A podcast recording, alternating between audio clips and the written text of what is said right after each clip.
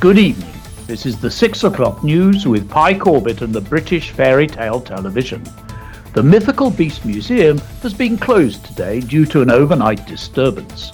Last night, strange lights were seen flashing on and off, and locals have reported that unusual creatures were sighted within the area. This morning, curator Tom Thumb discovered that there had been mayhem overnight.